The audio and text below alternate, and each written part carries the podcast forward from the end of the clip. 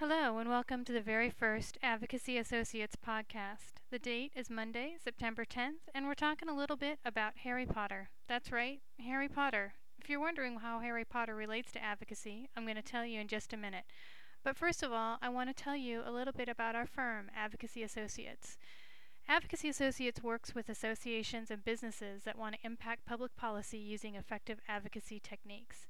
Essentially, the Advocacy Associates team inspires leaders and advocates and arms them for action, creates and implements winning advocacy strategies, connects citizens with lawmakers through lobby days, site visits, and other events, and harnesses the power of new technology for advocacy success.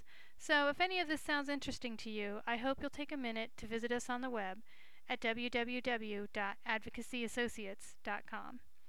While you're there, you'll find something called the Advocacy Tip Sheet, and that's where I write some thoughts every once in a while on what's going on in the advocacy world. I was inspired this summer by the recent Harry Potter novel, and I'll have to admit it, that was me that you saw at the Barnes & Noble Georgetown on Saturday, July 21st at 1 a.m. buying the new Harry Potter book. My husband, who went with me for the sole purpose of ensuring I wasn't mugged once in possession of said book, was very embarrassed. He made it clear to anyone who would listen that he was not there of his own free will. I guess he was under the Imperius curse. Potter fans, you know what I mean. At any rate, I got my book, went home, and read it cover to cover. I did have to take one nap because, hey, I'm old. You've got to give me a break. But for anyone out there who didn't spend the entire weekend reading the book and hasn't even read it yet, I promise there's no spoilers here. I won't tell you anything about what happens. What I will do, though, is point out that Harry Potter is one of the most effective activists in the world, both wizard and muggle, because he knows how to apply five important advocacy rules. What are they? Well, I'm glad you asked. Rule number one is believe that what you're doing is right. In the case of Harry Potter, it's pretty clear who's right and who, well, isn't. The bad guys are called Death Eaters, for heaven's sakes. It's not always so clear in the advocacy world, where groups argue over the benefits of Spectrum Standard X versus Spectrum Standard Y. Success comes, even in the case of these arcane policy battles, only with a strong belief in the inherent truth of your position. Effective advocacy takes commitment and passion. If you're not feeling good about your issue, people, and most importantly elected officials, can tell. Apply the tell it to your mother rule to advocacy. If you're too embarrassed to tell your mother what you're doing, it's probably not the right cause for you. As with all other things, however, you do want to strike a balance. Believe in your position while knowing that others believe as strongly in theirs. Sure, they are horribly misguided, but they need your help. Be open minded to the possibility of compromises that may not encompass everything you support, but that move you in the right direction. Rule number two is to have the proper allies.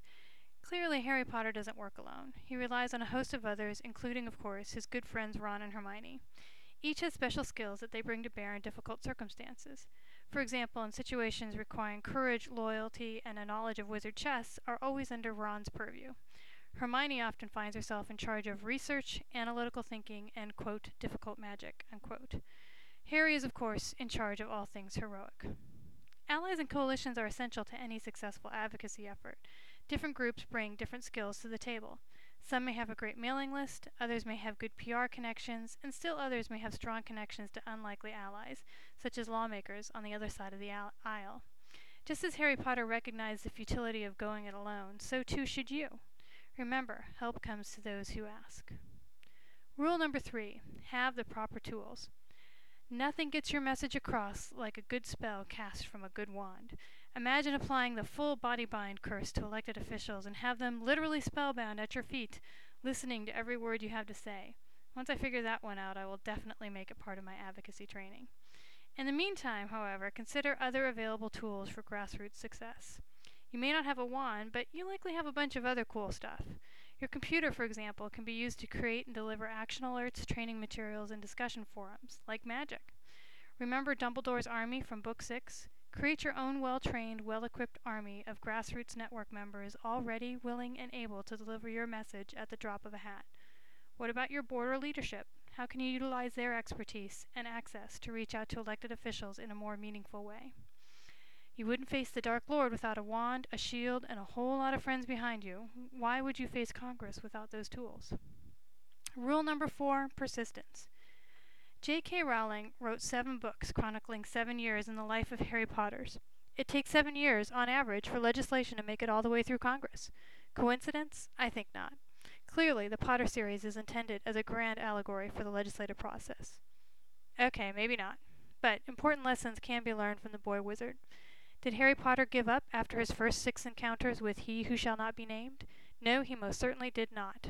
Now, I cannot say whether he was ultimately successful. Again, I don't want to spoil anything for anyone. However, I can say that in books 1 through 6, he certainly persevered through some difficult times, even when he would have much rather handed the mantle of responsibility to someone else. See, it's easy to persist when things are going well, right? But when you're up to your elbows in dark lords, misguided Ministry of Magic employees, and disgruntled advocates, life's a little more difficult. When faced with these difficult times, think of Harry Potter. Unless your advocacy opponents are enormous snakes with venomous fangs, your battle will probably be a little bit easier. Rule number five is luck. The success of many wizarding battles, like many advocacy campaigns, often comes down to luck.